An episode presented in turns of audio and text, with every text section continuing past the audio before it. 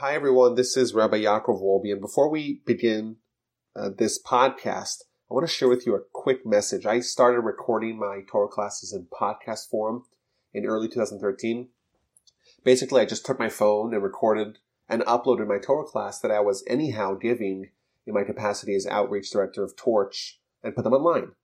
Since then, it's been remarkable. I branched out into four separate podcast channels, one on Jewish philosophy, This Jewish Life, the Jewish History Podcast, the Parsha Podcast, the Torah 101 Podcast, and of course, links to those podcast feeds are found in the description of every podcast. And over the years, I've seen remarkable success in spreading Torah using this medium, and frankly, it's been quite humbling. All four podcast channels have been featured on the iTunes top 10 Jewish podcasts worldwide. And in fact, two of them actually spent time on the number one overall slot worldwide on iTunes for the category of Judaism. So it's been fantastic.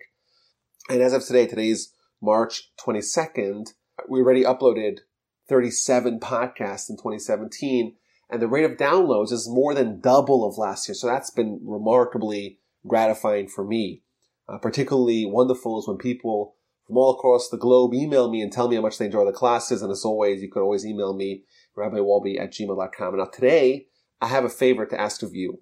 I work for a Jewish outreach organization in Houston called Torch, the Torah Outreach Resource Center of Houston. They pay the bills to allow me the astonishing amount of time needed to prepare and deliver these classes and these podcasts. And these podcasts are just a small part of the Torch's operations. We have hundreds of educational events annually. We have social events. We have a Jewish outreach center in Houston. We send students to Israel and we do an annual once a year online fundraiser at givetorch.com. Now, my request from you is if you enjoy the podcasts and want to support our work, please go to givetorch.com and donate to the cause. This is a once in a year appeal. If you're interested in giving, please just pause the podcast, go right now, and make a donation to our campaign. Please email me, let me know that you support the podcast and our efforts. Again, the website is givetorch.com. And as always, thanks for downloading, thanks for listening, and enjoy. Okay, so we spent the recent weeks talking about the idea of Amuna broadly and how it relates to mitzvos.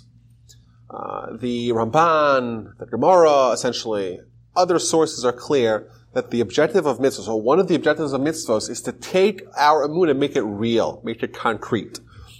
Last week we gave a bunch of examples of what does it mean to have concrete amun, to make it like it's part of who you are, it's your emotions, it's your instincts, it's the way you interact with the world, it's your perspective, it's your it's your outlook, it's who you are. It's not just an idea in your head. And there's a vast gulf and chasm between theoretical emuna, where if I ask you, oh, yeah, sure, I believe in God, and practical emuna. We have a few examples of what the difference looks like. So, for example, if you were to go talk to Obama or president, whatever president is, right?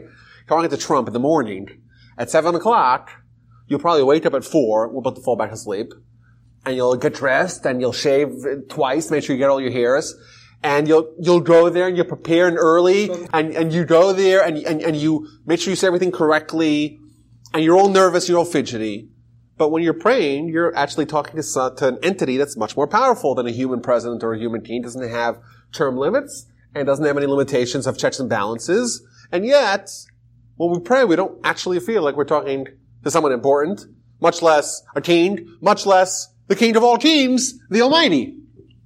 Yes, we know we're talking to Hashem, but it's, it's an idea, it's not practical. I'll give you an example. I, I think I might have mentioned this.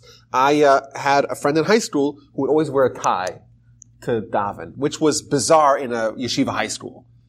And I asked him, well, why are you doing this? Well, if I was talking to the president, I would wear a tie. Certainly I'm talking to God. I'm for sure wearing a tie. And, he, and you know what? He's right, but that does demonstrate there's a degree of seriousness and realness that he is attributing towards prayer that most of us are not. And the question is, that's life. We're trying to get to there. In fact, the Mishnah tells us, Pirkei Avos, ben tishim lasuach.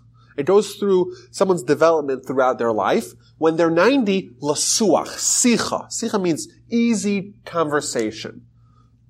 Vayetze Yitzchak lasuach basada. When the verse tells us that when when Yitzchak went to pray, went to daven, he went lasuach to talk, to converse in the fields.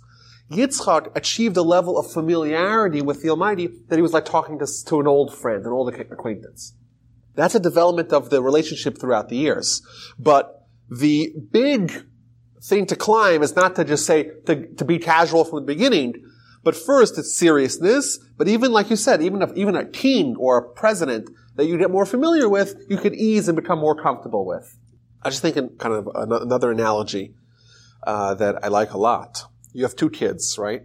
And both of them know that touching a fire is unwise because the fire is very hot, very dangerous, and it'll burn you, it'll hurt you really badly. Two childs. And both of them know that, and it's true, and neither of them question it. But one of them, actually, initially, the way he learned, most likely he, not a she, is by testing it. You have those kids who want to test everything. So the kid stuck his finger into the fire. And you know what? He felt the automatic withdrawal, and he felt the pain, and he knows that fire is hot, but to him, that is much more visceral knowledge. When he thinks about touching the fire, he gets goosebumps. He gets scared. He's guarding. He's preparing. He's, he, he's telling us kids don't touch it. He has a phobia, so to speak, from the fire. Both of them know that the fire is hot. One of them is an intellectual knowledge, and the person who actually touched it, it's a much more practical, much more real. And there's many gradients from when we are introduced to a theoretical concept until we become, we know it's true, and then even when it's true, you don't question it, but is it visceral? Is it penetrating who you are? Do you shake when you think about it? And we're even told this, many Jewish sources, Ashri Adam It's good for someone to always be shaken. The idea of Yira, fearing God, the Mesil Shalom tells us that it used to be that people feared God and they were shaking all the time. We have an example, someone who lived in this century, uh, most recent century, who died in 1971 his contemporary said, if you met Reb Chatzkel Levenstein, his name was, if you met him, you look, he looks to you like an alien who fell off a different planet. Why? Because he was literally living his life with trepidation as if he's in front of a king at all times. That's the way he was. We're not used to that. But that's a level of Amunah where it's, it's real. You have a monarch, and there's the sword of Damocles right on top of you, hanging on top of you, and you're in constant fear, real fear. How could you not? You have to have God before you at all times. How are you not terrified? Your life is hanging on a thread. How are you not terrified? The reason why we're not terrified is because it's not real. But over the course of our life and through mitzvos, we're going to bring an idea that's theoretical and make it more and more progressively real. Now, all mitzvos, we're told by the Ramban, help us to bring us along these steps. Every mitzvah. And I think there's a simple, there's like, there's like a broad way of looking at mitzvahs in general. There's an individual way of looking at every mitzvah. Uh, in general, we could say, listen, every mitzvah is an action that we do for one reason. Because the Almighty tells us to do it. And that's why if someone does any mitzvah, you give someone a ride, right? The guy says, thank you. You say, eh, I was going there anyway. Ah, I would do it for anyone. That's a mistake. Well, you should say, no, I'm doing a mitzvah, not because I'm going there anyhow, and because I would do it for anyone. I'm doing it because it's a mitzvah, and the Almighty told me to do it. And it's the same action, but one of them is a mitzvah, one of them is something you would have done anyhow. How could, is that a mitzvah? Mitzvah means it's commanded by God. And that's why I'm doing it. That's the motivation behind it. If I just do a random act, if I have, if the Almighty programs an, an Android, if I program an Android to put on tefillin, is that a mitzvah? No. That's a robot putting on tefillin. It has nothing to do with a mitzvah. A mitzvah is when someone acts because God says act. And someone refrains from acting because God says, no, don't do that. That's a mitzvah. And that, doing a mitzvah in such a manner, that is what brings someone to Amunah. You're doing a mitzvah for a reason. You're doing it because God says so. And your whole life, you're saying, I'm going to do this because God says so. And you're making it more and more practical. You start behaving in a way and it starts to penetrate into who you are and change you internally. I want to look at one mitzvah that is a, a very common mitzvah that really is pervasive. It permeates Jewish life. And that is the mitzvah of prayer. I want to analyze it. Uh, and try to understand, just use this as a model for mitzvahs in general. And we know that there's prayers for everything in Judaism. There's a whole book called Aneni, which is a compilation of prayers for every conceivable life situation. We have daily prayers, morning, afternoon, night, uh, fourth prayer on Shabbos and holidays, a fifth prayer on Yom Kippur, uh, prayers that we say in the form of blessings, prayers that we say in the form of blessing before food, blessings after going to the bathroom, prayers at morning, prayers at night before we go to sleep. Prayers really are every day uh, aspect of Jewish life. And the prayers, of course, relate to every aspect of our life as well. Uh, we pray for prosperity, we pray for health, we pray for our families, we pray for the Jewish people, we pray for spiritual things, we pray for material things. It's really, so to speak, what we look at as our pipeline for goodness in life. And there's some major questions with prayer, just philosophical problems with prayer. We're told, it's in fact one of the 13 principles of Amunah, that the Almighty knows our thoughts and knows our actions. If so, why do we need to have verbal prayer? Prayer has to be verbal. Why?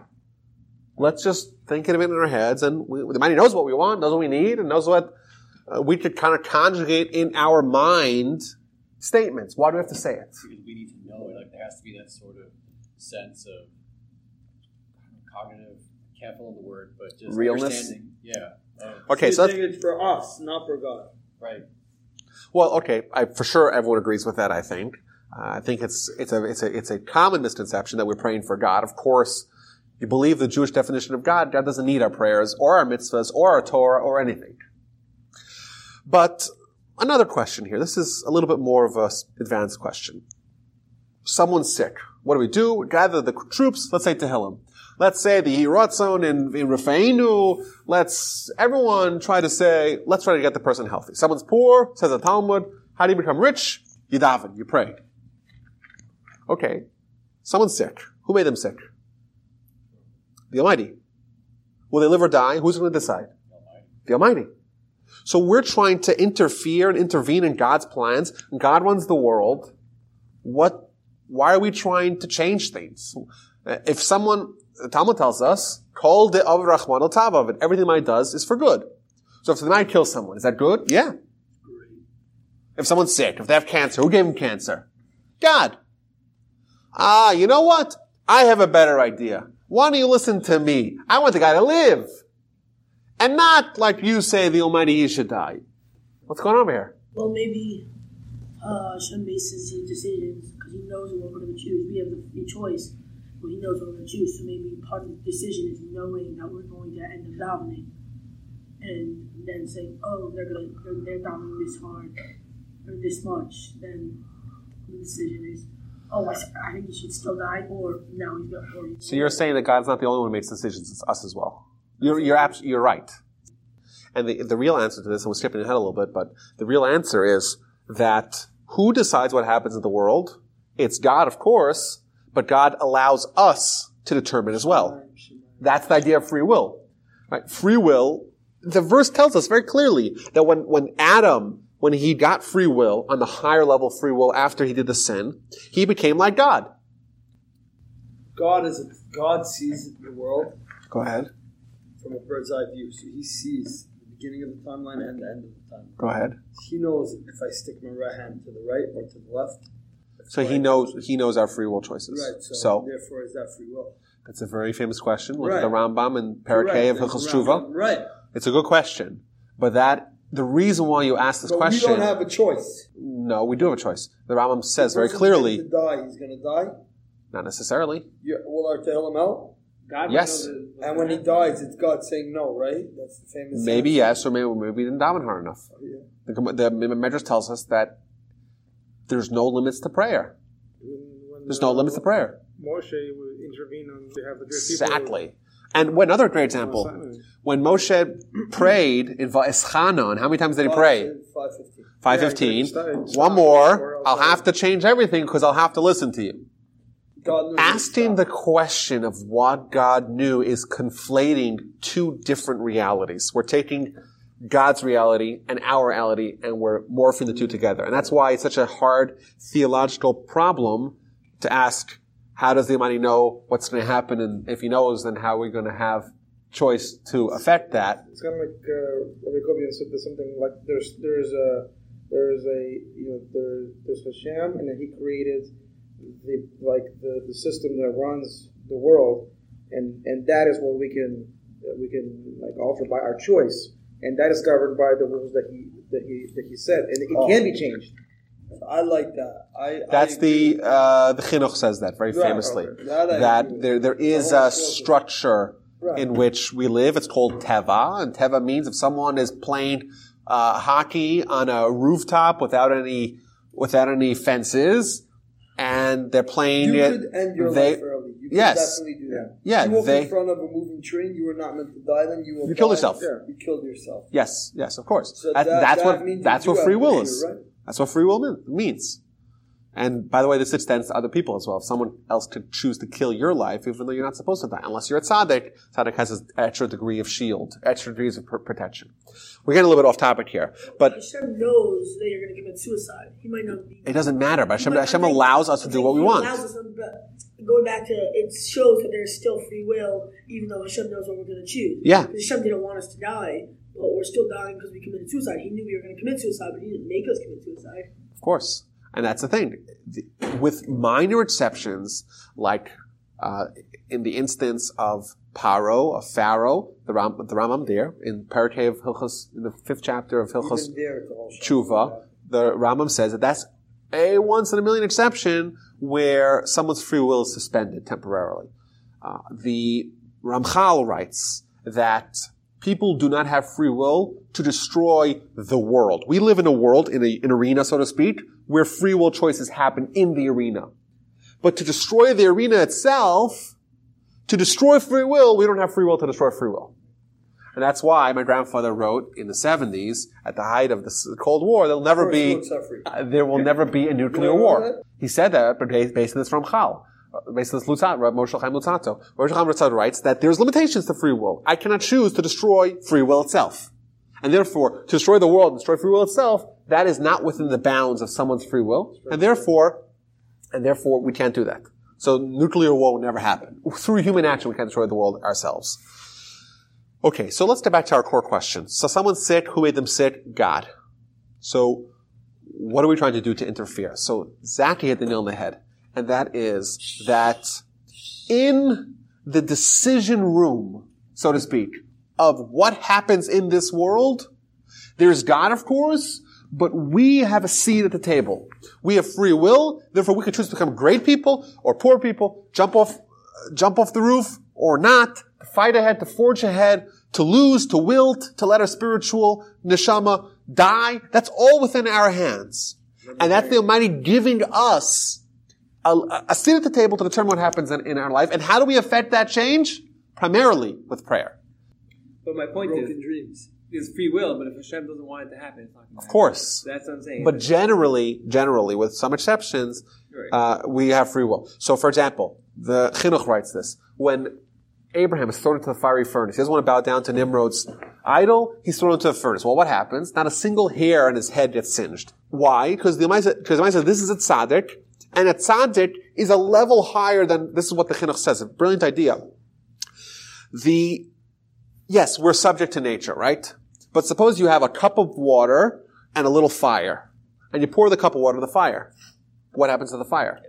It gets put out. Why? Fire burns. The answer is there's something on a higher level, so to speak, on this totem pole, and the water is more powerful than the fire, and thus it extinguishes it.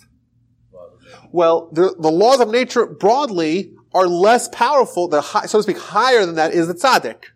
And therefore, the rules apply to us, but not to Abraham. Abraham is, is guided only by God. Not necessarily, not necessarily?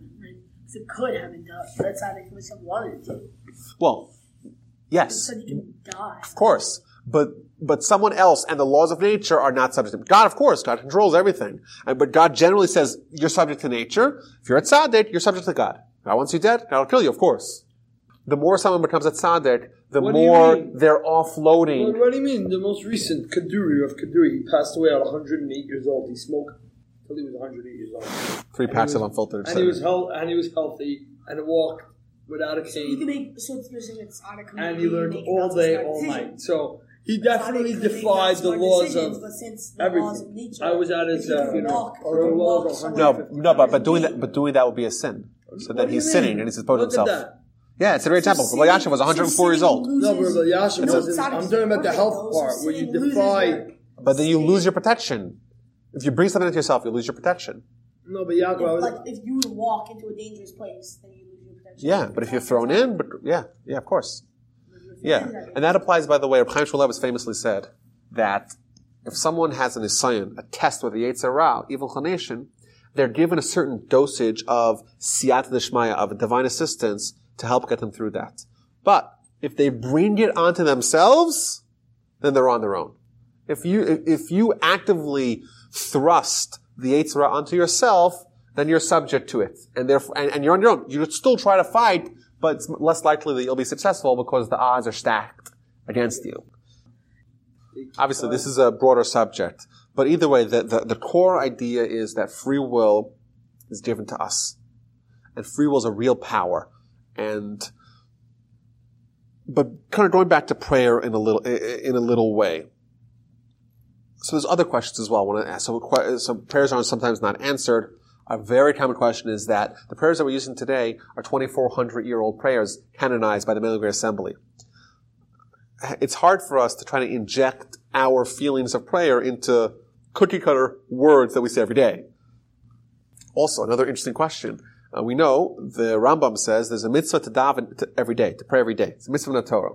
So for 900 years after Moshe gives us the Torah, we have a mitzvah to pray, right? For also sa'avod. Yet, only 2,400 years ago, so 900 years later, do the men of the Great Assembly codify the words of prayer. So I want to just kind of uh, bring this full circle here. Of course, maybe we'll do a part two next week. Um, but the fundamental bedrock principle of the of prayer is that we're not praying for God, certainly, and we're praying for ourselves. And the real benefit, the real boon of prayer is that we build through our prayer emunah, rely, faith in God. This is a great example. Indeed, God could have given us everything without us, without resorting to us needing to pray. Of course. But what do we need? What's life here about? What's this journey all about? It's about getting faith. And how do we have faith? By subjecting ourselves, by changing, by migrating the faith down from our head, from intellectual realms to our body. Why do you do that? You have to remind yourself every day that everything's from God. Everything's from God. My health is from God, and my happiness is from God, and my finances from God, and, and the security, and everything, everything, everything is from God. And by doing that, we're impressing upon ourselves the idea of real, tangible faith. And we reached at the age of 90, I know I stored my grandfather, I said this before, I'll say it again. I was there, my grandfather was a great tzaddik, and when he was uh, 90 years old, he was very sick, and uh, we had a different grandchild stay with him every night. Because otherwise he'd wake up my grandmother. I was there one night, either way, and he wakes up at 3 o'clock, and he's excited like a kid the day before a trip to Disneyland. He wants to go pray. I say, Saba, it's three o'clock. You have four hours till prayer. Go back to sleep. Back to sleep. Three thirty is up again. Four o'clock is up again. He gets up. He gets dressed. He goes to sit down by his bench in his house, and his hands on his knees. I'm waiting. Three hours before prayer. Someone like that who spent a whole lifetime trying to make the relationship with God real. Well, what happens? It becomes real. You're actually talking to the president tomorrow morning. You can't sleep. My grandfather would never pray in the afternoon, late in the afternoon. Over here we do, we take mincha mariv, kill two birds with one stone, right? Let's get it over with. He would always pray the early mincha gdola, the earliest time to pray. It's that way you, you, you, uh, space out your prayers. Morning, early, early afternoon, and evening.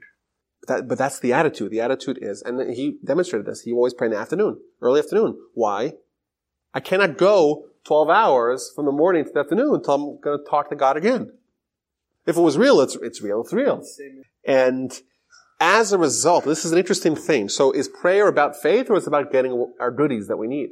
Okay, so, so, so the way, uh, the, what's the Alter of Kelm, when the students of Yisrael Salanter, one of the visionaries of the Mussar movement, the way he explained it, he said that the end objective is about faith. That's the ultimate goal why the Almighty gave us mitzvah of prayer. As a tool to get faith. But, because the Almighty wanted us to use it, He made everything else contingent upon prayer. So, yes, we need to pray to have our sustenance and our health and our prosperity and all that. But that's not the end objective. The end objective is the faith. But in order to encourage us to use that, the Almighty made everything contingent on faith. So, for example, Adam has all the thing, everything's there ready, but the veg- vegetables are not sprouting because he's not praying. Well, if prayer is about faith, let's, let's just make it about faith. The answer is no. It's about faith, but in order to achieve the objective of faith, the Almighty linked to prayer the power to actually evoke all the things that we want. I'm going to talk a little bit of uh, other reasons why we have prayer. You think about it this way. You're a parent and you're very wealthy.